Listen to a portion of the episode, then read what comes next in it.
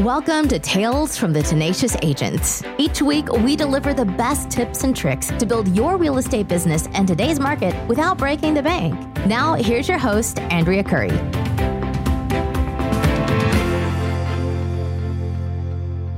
Well, we are back with the Tales of a Tenacious Agent, back with Ashley Spencer. Hello. All right. So today we're going to cover what are you doing in this market to be successful, right? That what we're talking about? Yeah. Ashley, what you doing? Well, I married a lead generator. We all. That's the best. My husband's amazing. He gets me lots of listings. Now, what am I doing to stay successful? My positive outlook and attitude is crucial. I can sit around and worry myself into the ground. And I truly, firmly, absolutely believe I create my reality, so I stay positive about it. And I talk to friends all the time. One of my big ways of staying successful is marketing my own neighborhood. And people always say, well, you can't post, you can't advertise on your HOA website and yada, yada, yada.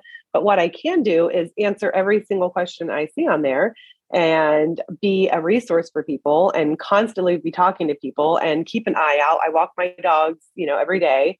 You talk to neighbors, you become that person in your neighborhood that people go to, and they know you're a realtor. You know what I mean? I don't have to post about it and be that, I'm going to say it, annoying agent that just post realtor stuff all day, but never sells anything.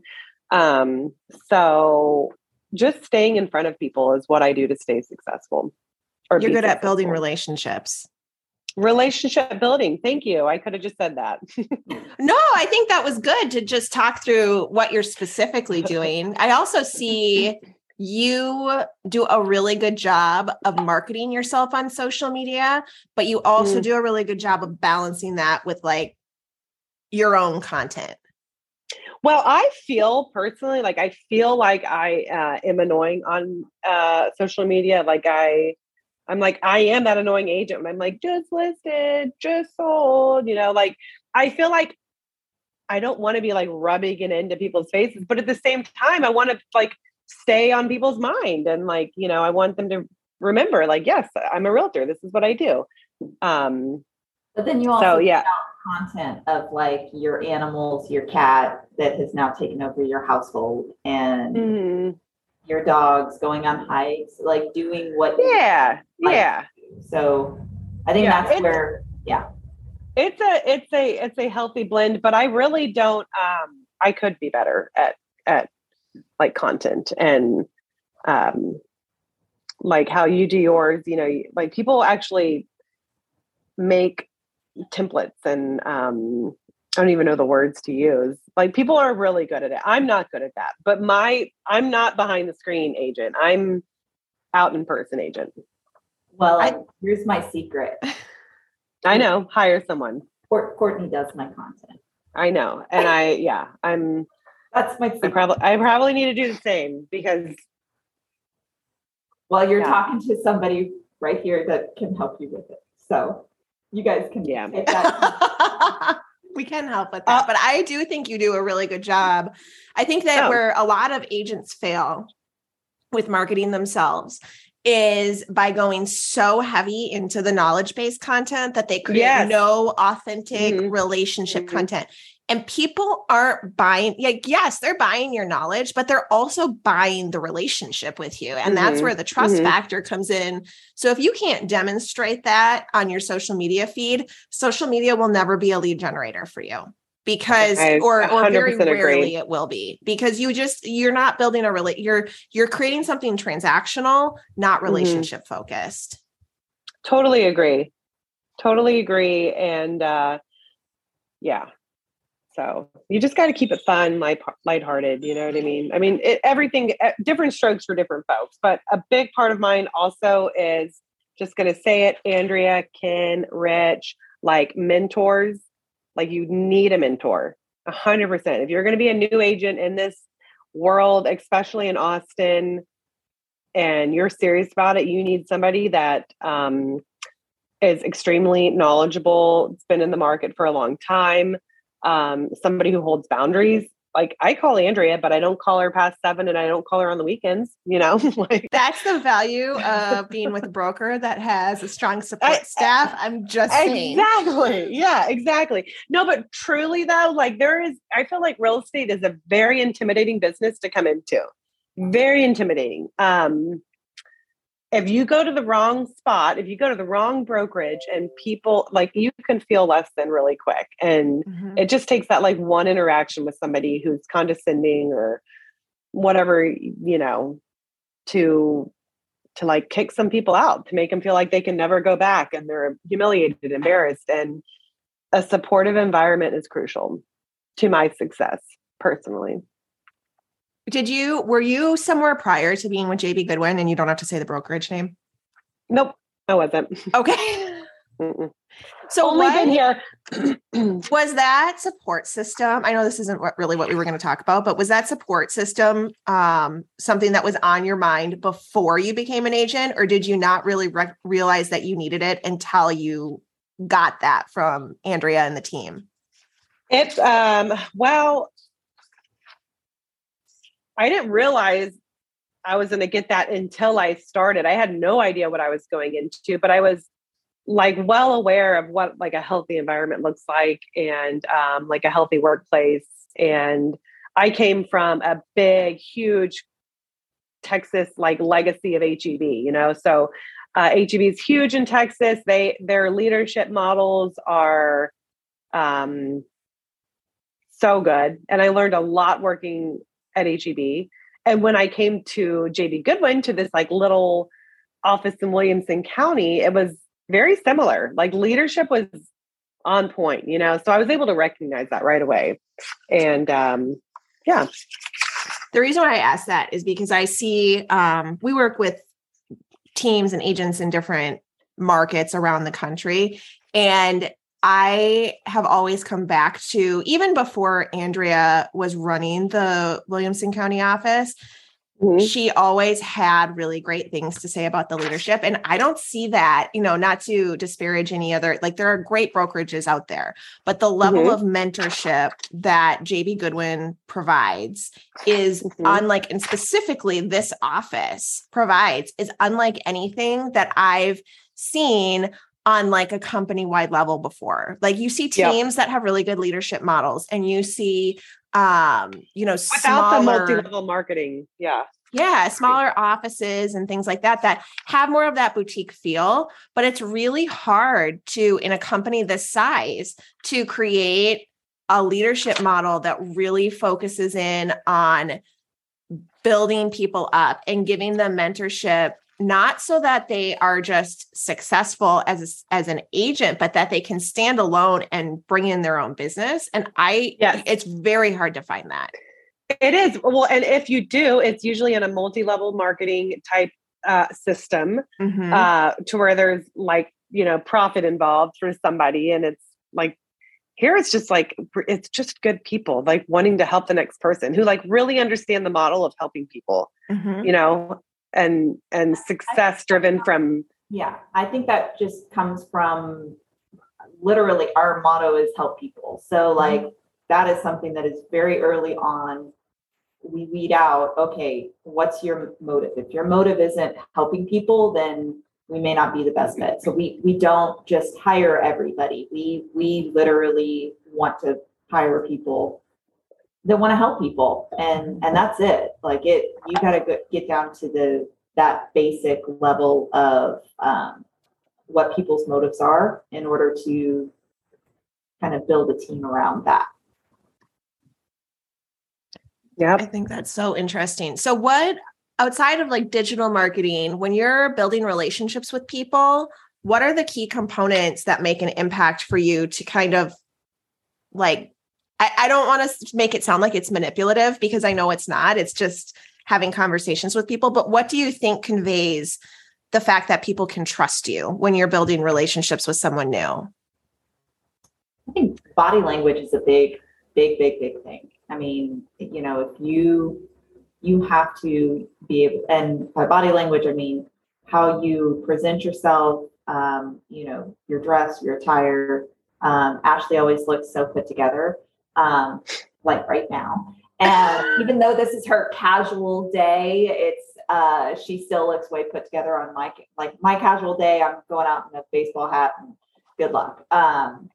Well, I'm wearing denim shorts to the office. So it's just Texas. Still, like you have, you know, you look put together.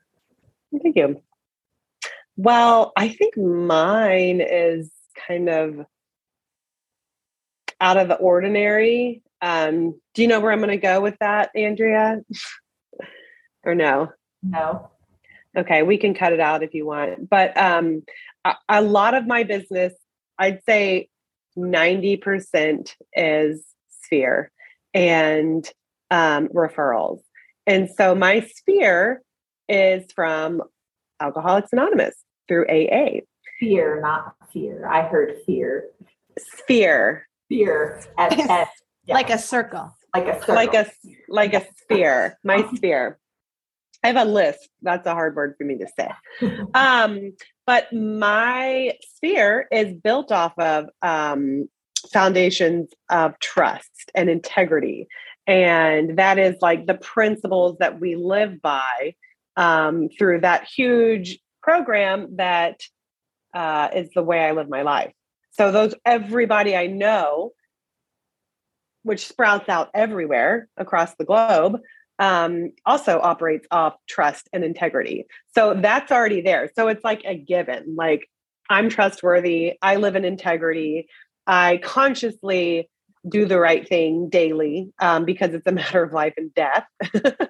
And, it's just really conveyed into real estate really, really well. It's like I automatically became a trustworthy person for somebody to come to, when buying their first house, like, especially like a first time home buyer, you know, my friends that are, you know, have kind of started their life back over from the start. And like, what's your first step to get back on your feet? Like you get your job, you know, you save up money, you save up a down payment, and then you buy your first home, and then you start building your equity. And it's like helping people through those steps to get through those steps to become a first time home buyer.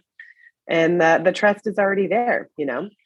So you have, I mean, what you have is unique with the organization that you've built those relationships through, but I don't think that's not replicatable for someone who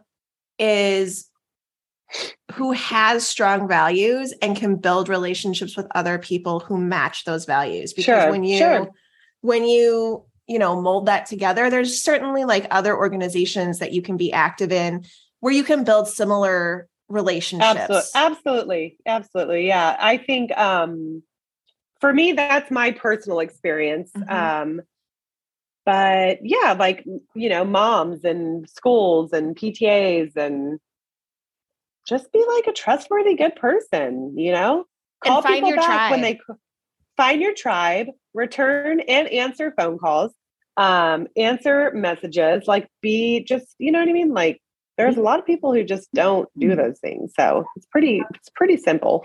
Yeah. You have to be intentional, and you have to be intentional. Mm-hmm. Yeah, you can't just be like, oh, well, I'll kind of sort of maybe do this one time and then be consistent, because the other thing is people will start something and then they'll be like, well, this isn't working. And then they'll switch gears, and then they'll be like, oh, well, this isn't working. Well, I'm going to do this thing.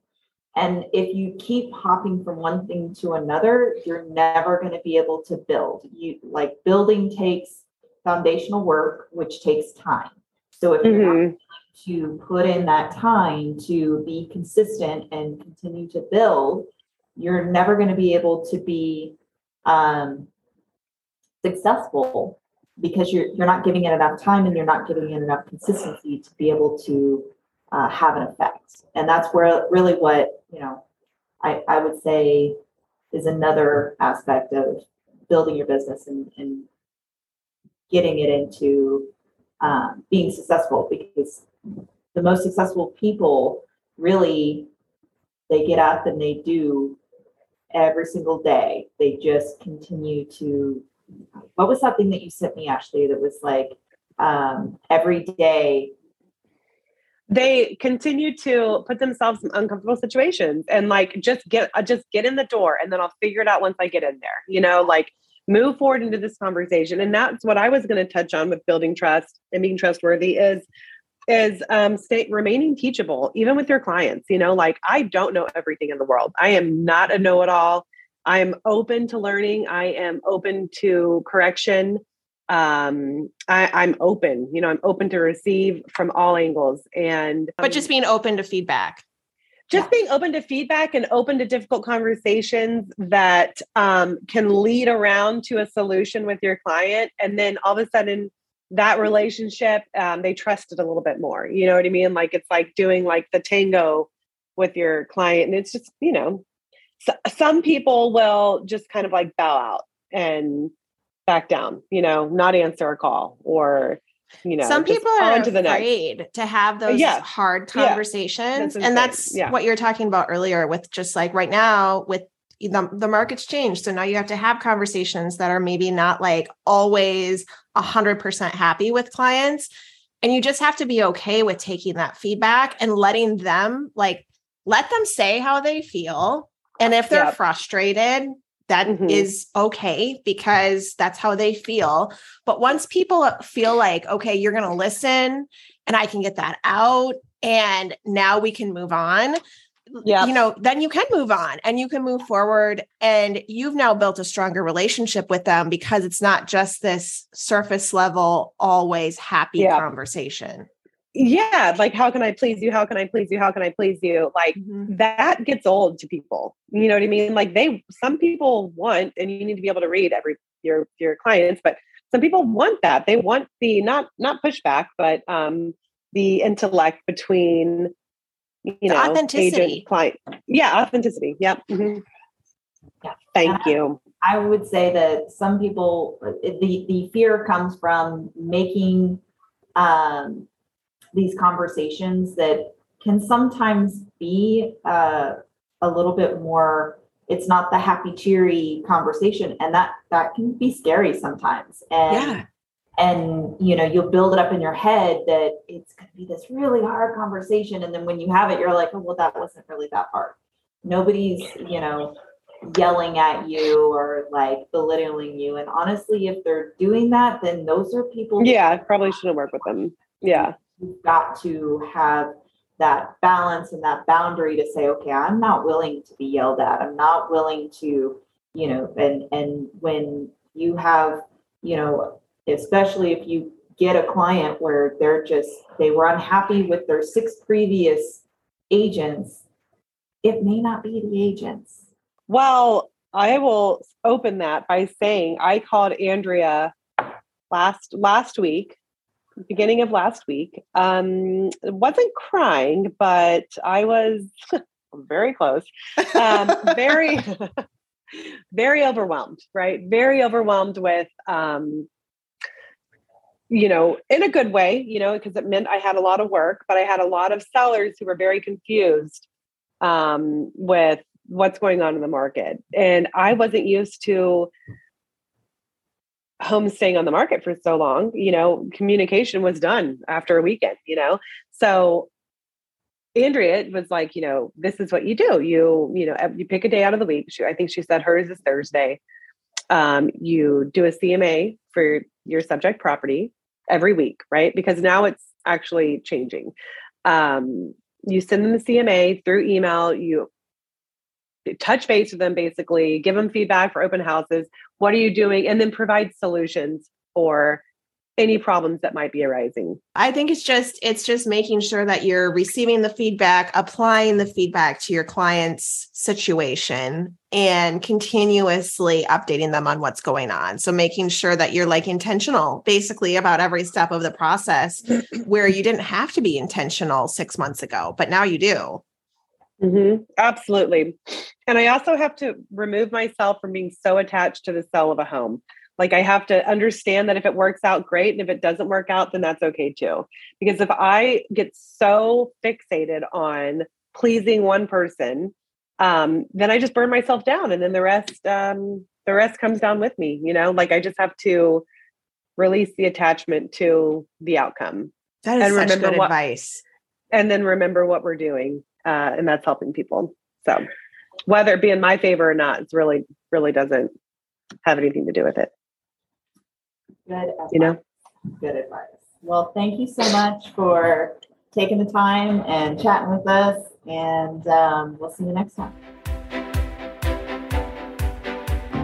You've been listening to Tales from the Tenacious Agent. Be sure to visit and subscribe to the show on iTunes, Spotify, or wherever you get your podcasts. If you appreciate the show, jump over to iTunes and give us a review. It really does help us out. Join us again next time for more real estate business tips and tricks from industry pros. Thanks for listening.